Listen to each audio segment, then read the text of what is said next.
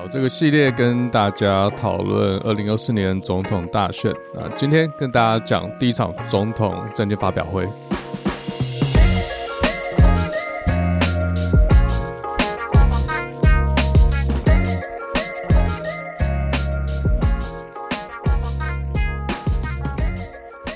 欢迎回来知识频道，我是 Dr.E。之前的布朗运动还有第一集的2024年总统大选专辑有跟大家提到说我本身是比较注重政见的选民，那今天跟大家讲一下为什么我觉得政见比较重要。比起现在大家电视看到各种口水战，像违建、农地还有一些弊案等等，这些对我来说是比较次要的。那当然一定有人会说 OK， 你看柯文哲他前几个礼拜才发表他农业政策，说我们要保护台湾的良田，就马上被人家爆说他持有一块特定农业区农牧地在新竹，而且这块地上面铺了混凝土，被拿来租给游览车公司停放游览车，每年还会收租金。然后这些绿营车民嘴继续打说，那收停车费收到的钱有没有报税啊？这个农地啊，你又不是农人啊，你买农地是不是要炒地皮啊？这些好像也没有证据啦。好，这是柯黑最近士气大振的一个主要原因。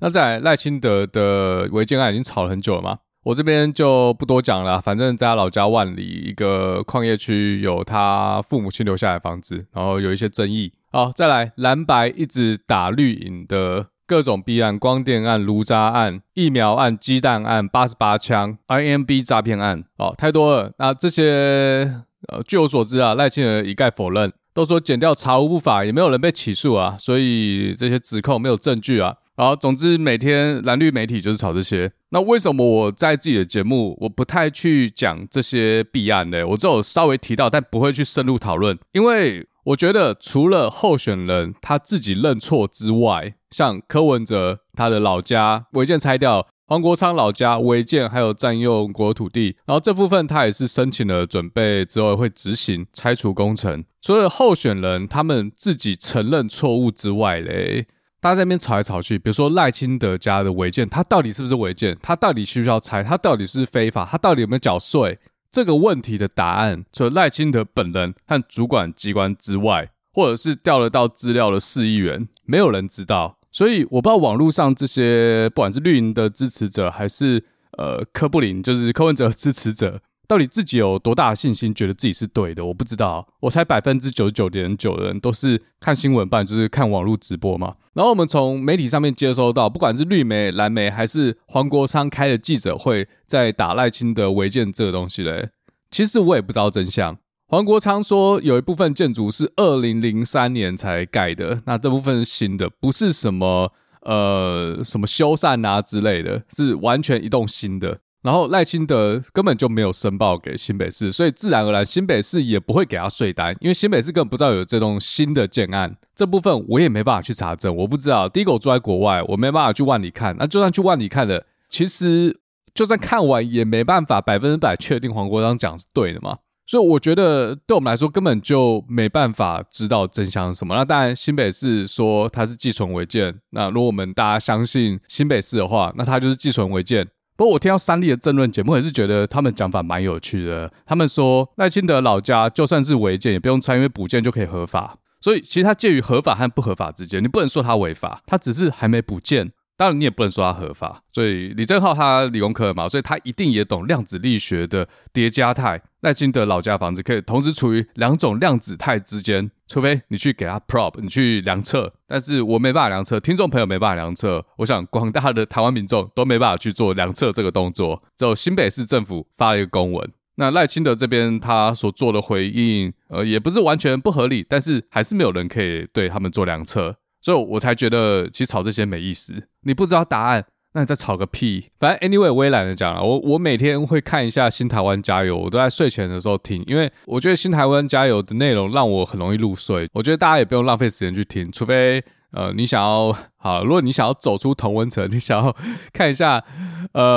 他们怎么制造一些似是而非的讲法的，大家可以去观摩一下。所以两边在指控对方的事情，可能有些人会倾向相信某一边，但实际上呢，如果是我根本无从 verify。我们唯一的方法就是只能从比如说黄国昌他指控他拿出来的证据，还有他用这些证据拼凑出来的故事，它合不合逻辑。如果一件事情啊，一个故事它不合逻辑，那代表它绝对是有问题的。但是合逻辑的故事不代表它是真的，大家一定要记清楚这个点哦。一个陈述它合逻辑，不代表这个陈述就是事实。同一套证据，它可以符合好几个合逻辑的故事。所以就算黄国昌你听起来他讲的有逻辑，听起来好像毫无破绽，但是它不一定是事实。这就为什么在网络上大家吵翻天的都不是政策，都是吵这些在吵架的人你根本就不知道真相的事。因为政策大部分是没得吵的，那这种大家根本就不知道正确答案的东西才吵得起来嘛。因为这是回到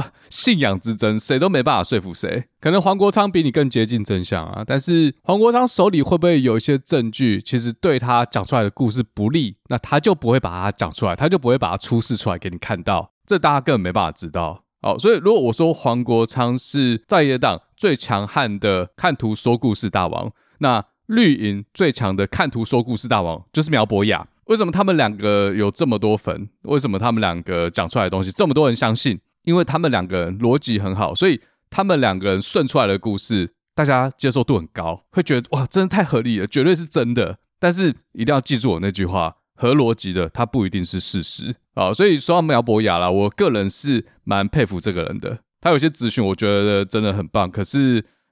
在攻击对手这一块呢，有时候其实就是法庭上的技巧，给你另外一套故事，但是其实同一套证据说法是有很多的，就看谁编出来的故事比较合逻辑，就比较容易让陪审团、法官或者是广大的选民相信。所以我觉得大家不管支持哪一边，都要保持怀疑的态度。认知作战不是只有你不支持的阵营他在用，你支持的阵营他一定也在用。像柯文哲说蓝绿是一种意识形态，很多人被蓝绿这种意识形态绑住了，所以他们只在意统独，民生议题在统独之前完全一文不值。对，统独是一种意识形态，所以柯文哲说我们要去反对这样的意识形态，但是呢，反对统独这种意识形态本身也是一种意识形态。比如说今天如果你是支持台湾主权独立的这一方好了，常常如果你听到国民党说国民党没有说要统一啊，不能乱扣帽子，但是国民党里面的确有一些人是支持统一的，但是当大家从新闻上听到夏立言代表国民党去跟中国谈了什么东西，然后回来之后又怎么样怎么样，但马上会产生一个想法，就是他妈的国民党又在卖台。那我们之所以会马上产生这种想法，就是因为我们大脑已经内建了某种意识形态，因为事实上我们根本不知道夏立言去对岸谈了什么，但是我们已经习惯只要国民党有派人去中国参加什么会议或者是跟谁谁谁见面，他就是在卖台。所以我们的身体啊，我们的大脑自动化的产生了这样的印象。就像我跟嘉豪之前在布朗运动讲的，我觉得我这一代人就是已经内建了这种抗中保台的意识形态，这很难被消除。那柯布林啊，柯粉现在可能一听到在那边站统独啊、抗中保台，就会觉得干，你们又在那边卖芒果干啦、蓝绿对决，要走到回头路。所以柯粉可能也内建了，只要一听到抗中保台，一听到各种芒果干啊或者什么东西都推给中国，一听到就不爽，就要上网喷。所以虽然柯文哲他一直在提倡我们是不是要回到政策面，我们不要再陷入蓝绿的意识形态的对抗，但是假设未来有一天国民党真的消失了，剩下民众党和民进党，那最后还是绿白对抗，因为这样的意识形态会一直存在下去。那当然柯文哲政见里面啊，他其实有提到要下修政党票的下限啊，反正这种就是为了去帮助小党生存。那当然现在民众党还是小党，所以如果未来真的是小党林立，然后没有一个党可以超过30或甚至 20% 的话，那这样两极化的意识形态确实是有可能比较缓解一点。以上就是为什么我觉得去讲违建啊、去讲农地啊、去讲什么蛋啊，虽然之前我们布朗运动也常常酸，因为就是不合理嘛，但实际上我们不知道真相，除非检调真的去查，然后有一天开庭了，我们可以从判决书里面得到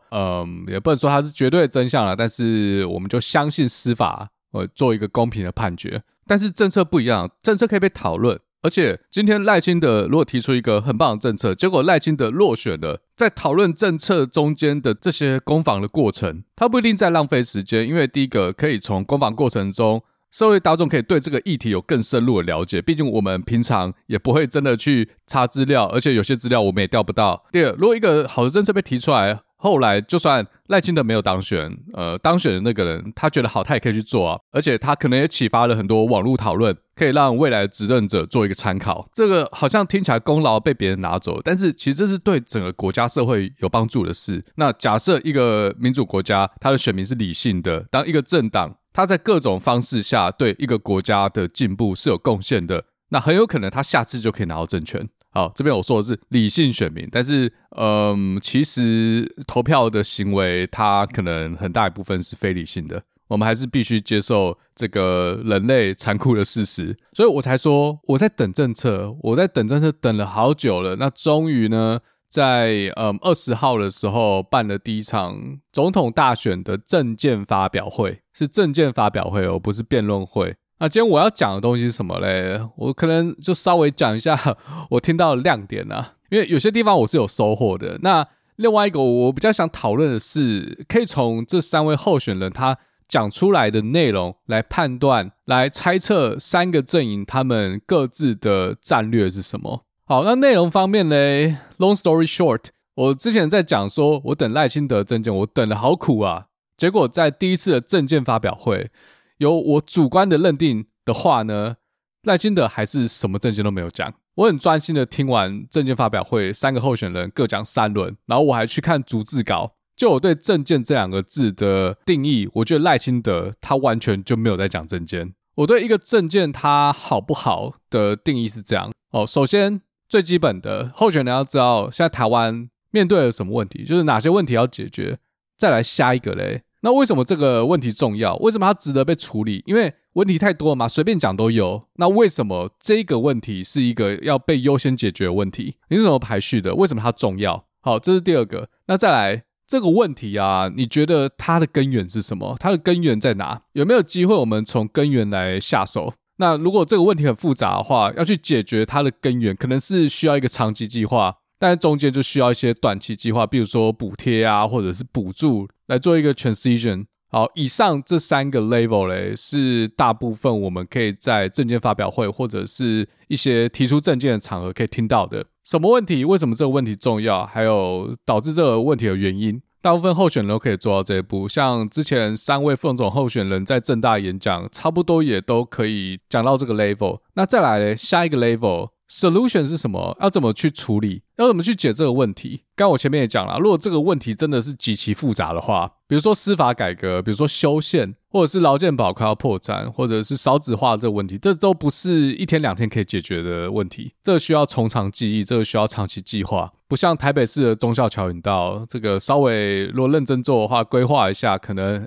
7天就拆完了。但是拆忠孝桥引道可能对一些政党来说，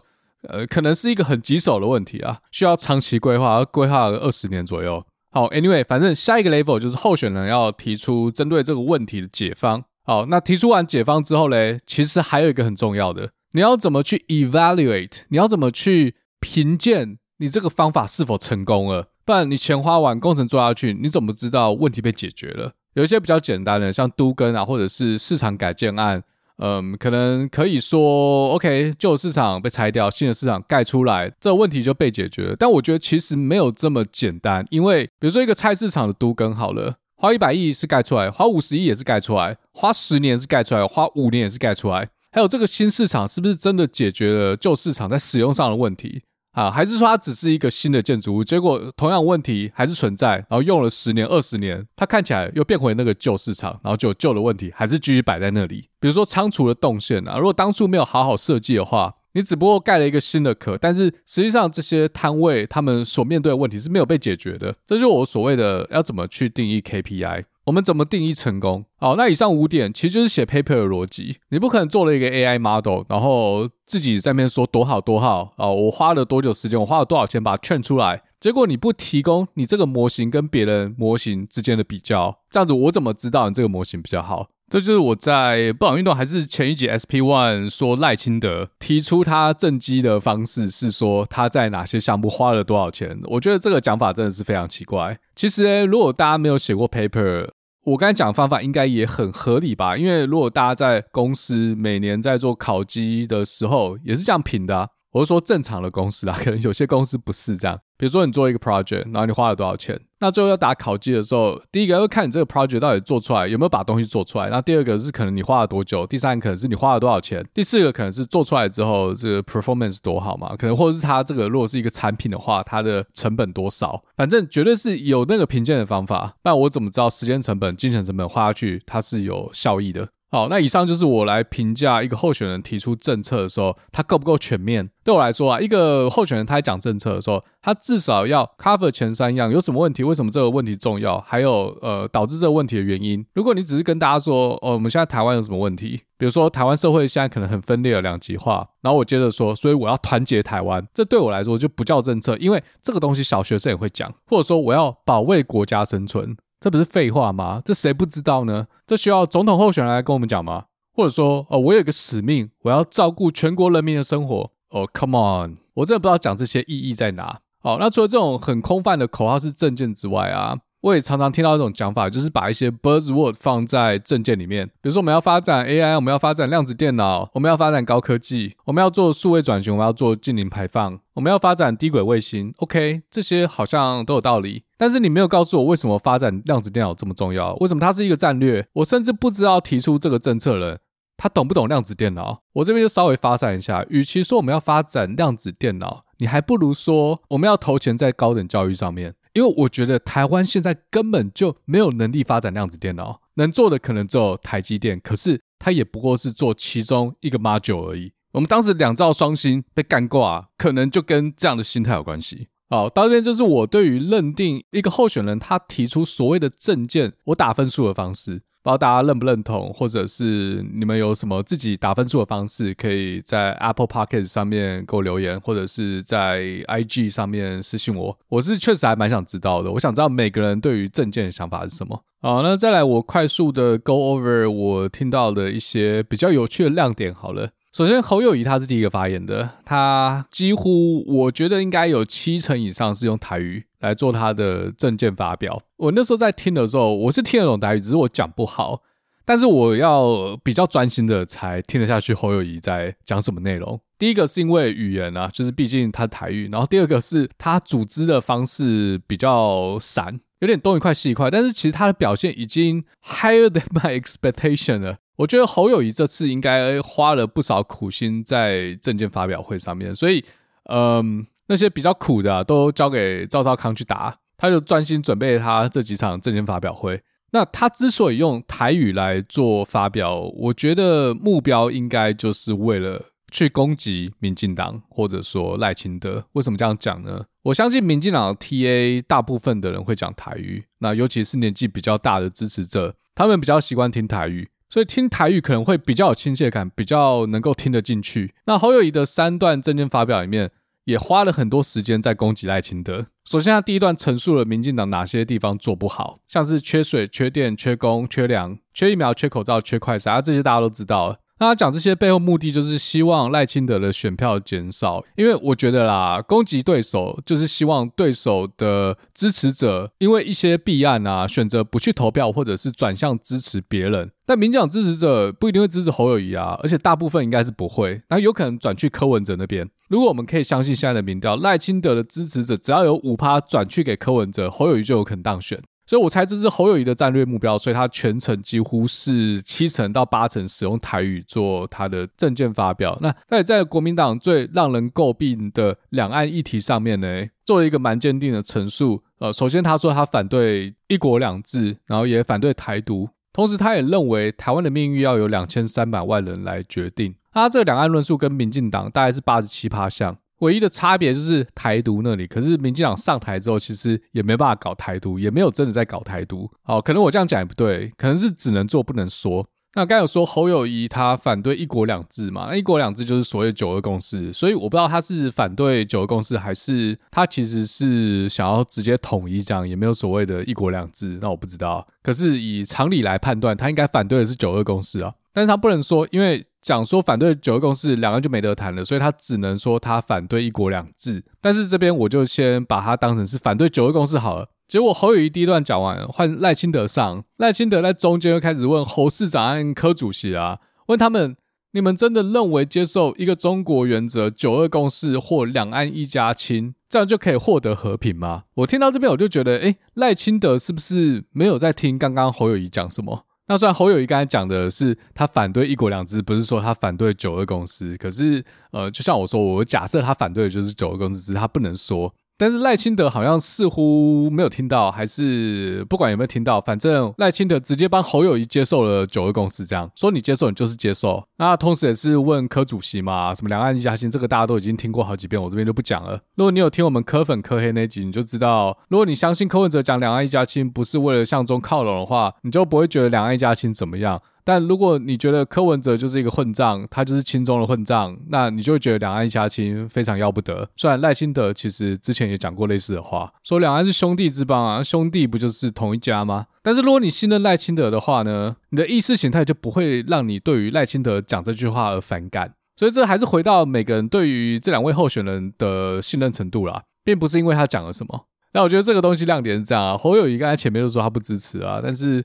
赖清德还是要直接先扣帽子，这蛮有趣的。这跟三立和民视政论节目的起手式是完全如出一辙。好，那至于柯文哲他这三段论讲什么嘞？我觉得我这边就不用讲啦，因为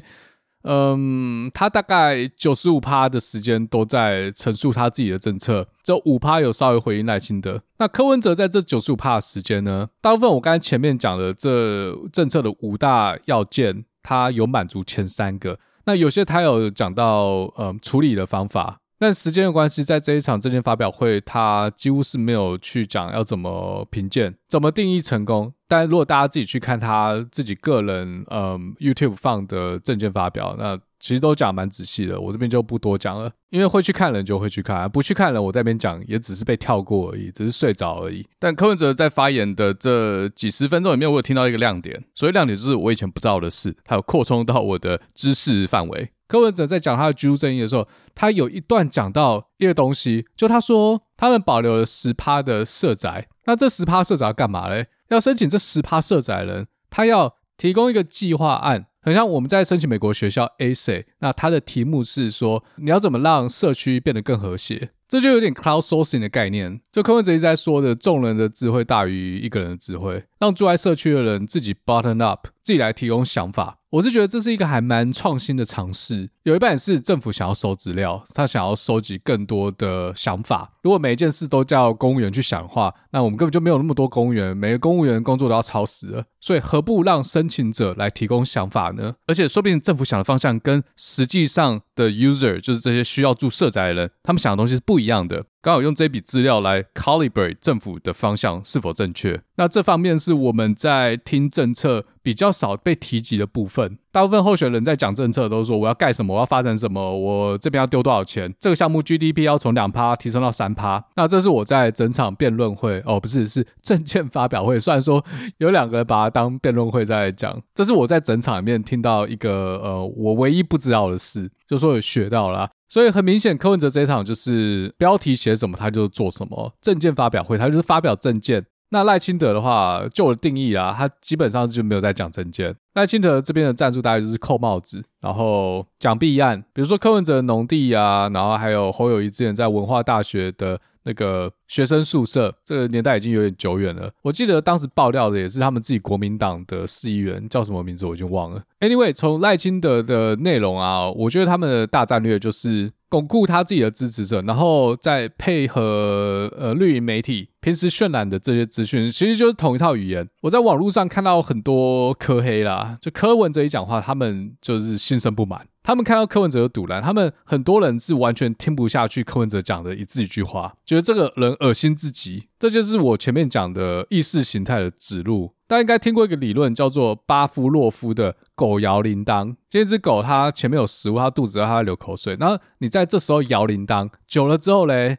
当人摇铃铛的时候，狗就会自然而然流口水。这个就成为前苏联啊在控制人民想法一套最核心的理论。今天不管柯文哲做什么啊，三立民视就每天抹每天骂，不管有没有道理，他只要激起他的观众对于柯文哲有一种负面的情绪，久了之后嘞，他们只要听到柯文哲，就跟狗摇铃铛一样，只要听到柯文哲这种铃铛声，他们就会自然而然出现一种不满的情绪。这个他们可能都不知道为什么会这样，最后就会自己归因在因为他妈的柯文哲实在太烂了，柯文哲就是一个垃圾，一个卑鄙小人。但是大部分人可能不会去察觉他已经中了巴夫洛夫的幻术，就像我自己是有意识到我中了抗中保台的幻术，就像我们在布朗运动常常还是会在那边酸中国啊，或者是看到国民党就觉得干，难道你要投国民党这样？其实这也就是为什么柯文哲说如果中国跟他说九二共识，他会说这个九二共识名字已经烂掉了，在台湾已经没有市场了，因为大部分台湾人一听到九二共识就会觉得干这什么垃圾，跟狗一样开始流口水，所以最好换一个名称啊，或者是重新包装一下，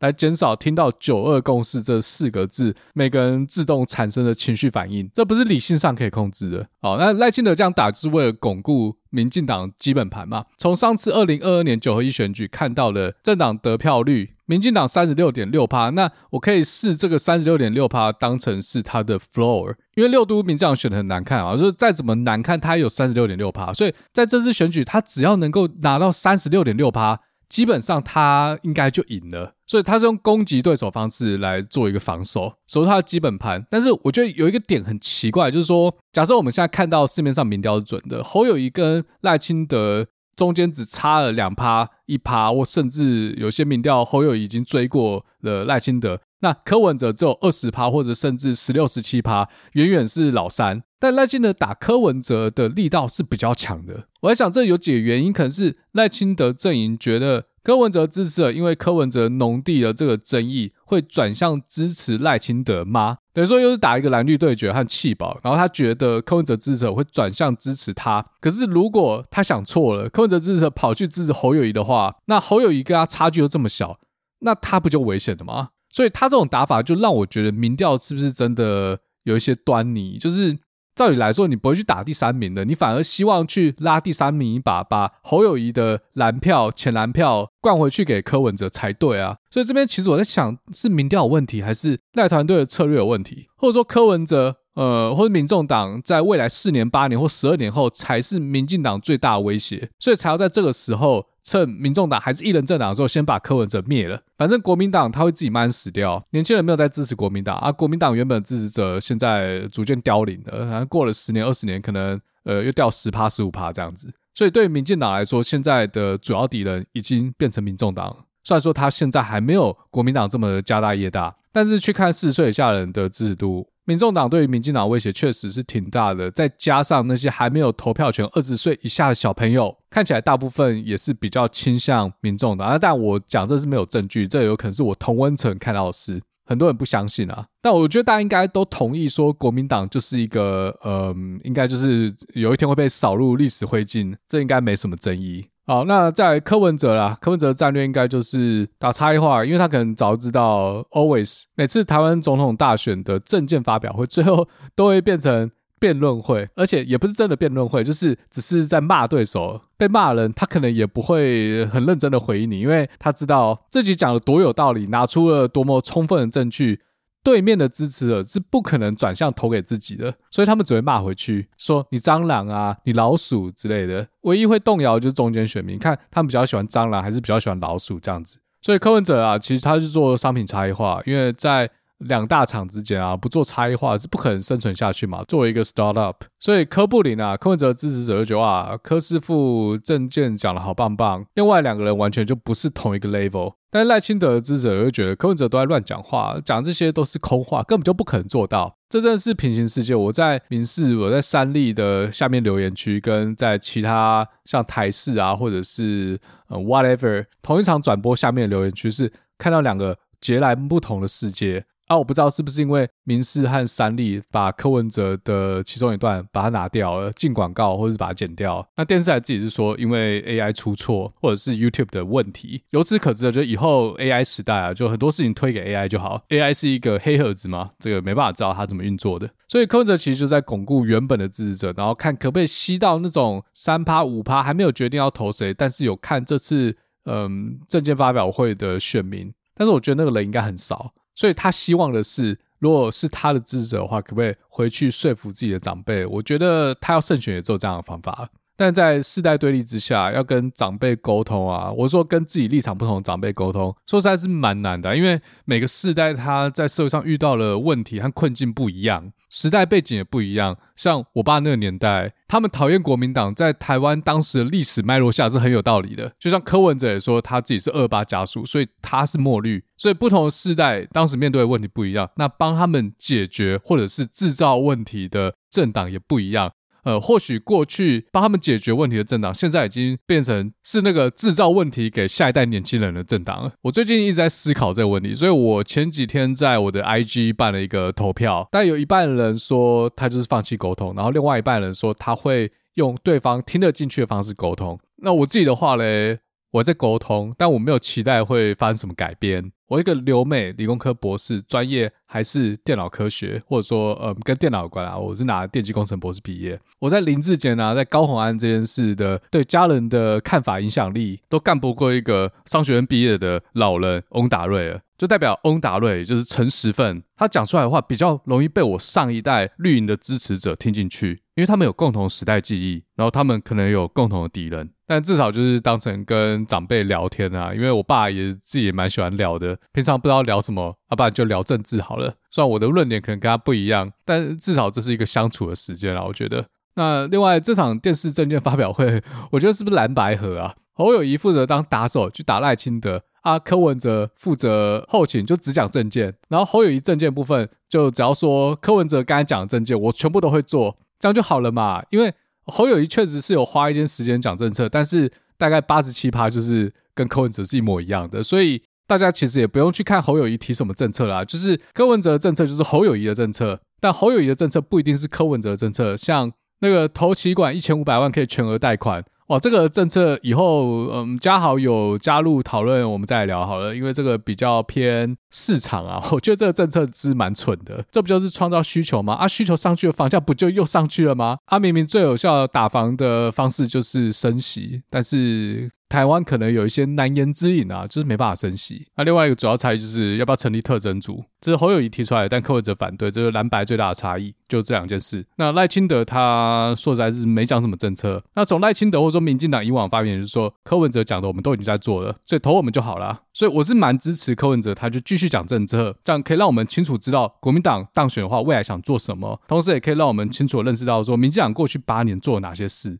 这些都由柯文哲来向我们提供懒人包就好了，我们也不用花那么多时间去到处找资料看啊。那最后我这边提供一些我对于平行世界的看法好了。之前我就跟嘉豪在讲一些 AI 的应用，然后看他要不要写国科会计划，就是用大型语言模型来判断一个新闻或者是一个名嘴他的讲法距离其他人的共识有多远。这其实有点像文本分析，可以去算出每个名嘴依照他们过去讲的一些文字内容来算出每个名嘴他们之间的距离。比如说算出来王义川和李正皓的距离，可能就会相对于王立川和郭正亮的距离要来得近，这距离就是由他们过去讲过的话算出来的，距离越近就代表他们之间的立场越近。那或许把它摆在时间轴上，我们可以看到李正皓他跟徐巧芯渐行渐远，然后跟俞北辰越来越近越来越近。我觉得这个整个算出来去看它结果应该是蛮有意思的，我们就可以用量化分析的方式去看台湾媒体它的立场分布，或许我们也可以利用这个方式进一步去找到哪些言论它距离大部分人共识比较远。那其实现在大学模型像 GPT、 Anthropic 他们其实具备逻辑分析的能力，比如说你给他2篇文章，他是可以辨别得出两个文章他讲法的出入。所以未来能不能依靠这种大数据分析啊，讲大数据分析啊，就文本分析还有大型语言模型来帮我们辨识哪些言论大家可能需要稍微想一下，这样子就是说用 AI 帮我们执行逻辑验证啊。甚至我们也可以用大型语言模型去分析所有立法院的质询内容，不是每次选举到就会有什么公民团体来评选最佳立委吗？可以用这些公民团体过去提供的资料当成是 training data， 当成是一个已知的评断好或不好的方式。未来一样我们可以用 AI 或者是数值分析的方式去评选优秀立委，那甚至 AI 还会告诉我们为什么他觉得这个立委他是优秀立委。那如果这套 AI 上线的话，其实社会大众要去查询谁讲了什么，哪一个法案谁支持谁反对，过去可能要费很多心力去做各种搜索，但是假设我们有国会 GPT 的话，一切都会简单很多。那当然对立法委员他们问政啊质询也是一套利器啦，我觉得。所以数位发展部啊可以考虑一下，或是国内有哪些团体有跟我一样想法的话，也可以欢迎合作这样子。我觉得 AI 最终一定会改变人类，那政治就是人类社会的一环嘛，所以不如我们台湾就先提早做，然后再把这一套模式输出出去。我觉得这题目蛮有趣的。好，因为今天的2024总统大选的 Special Series 第2集就跟大家讲到这边，我们下次再见咯，拜拜。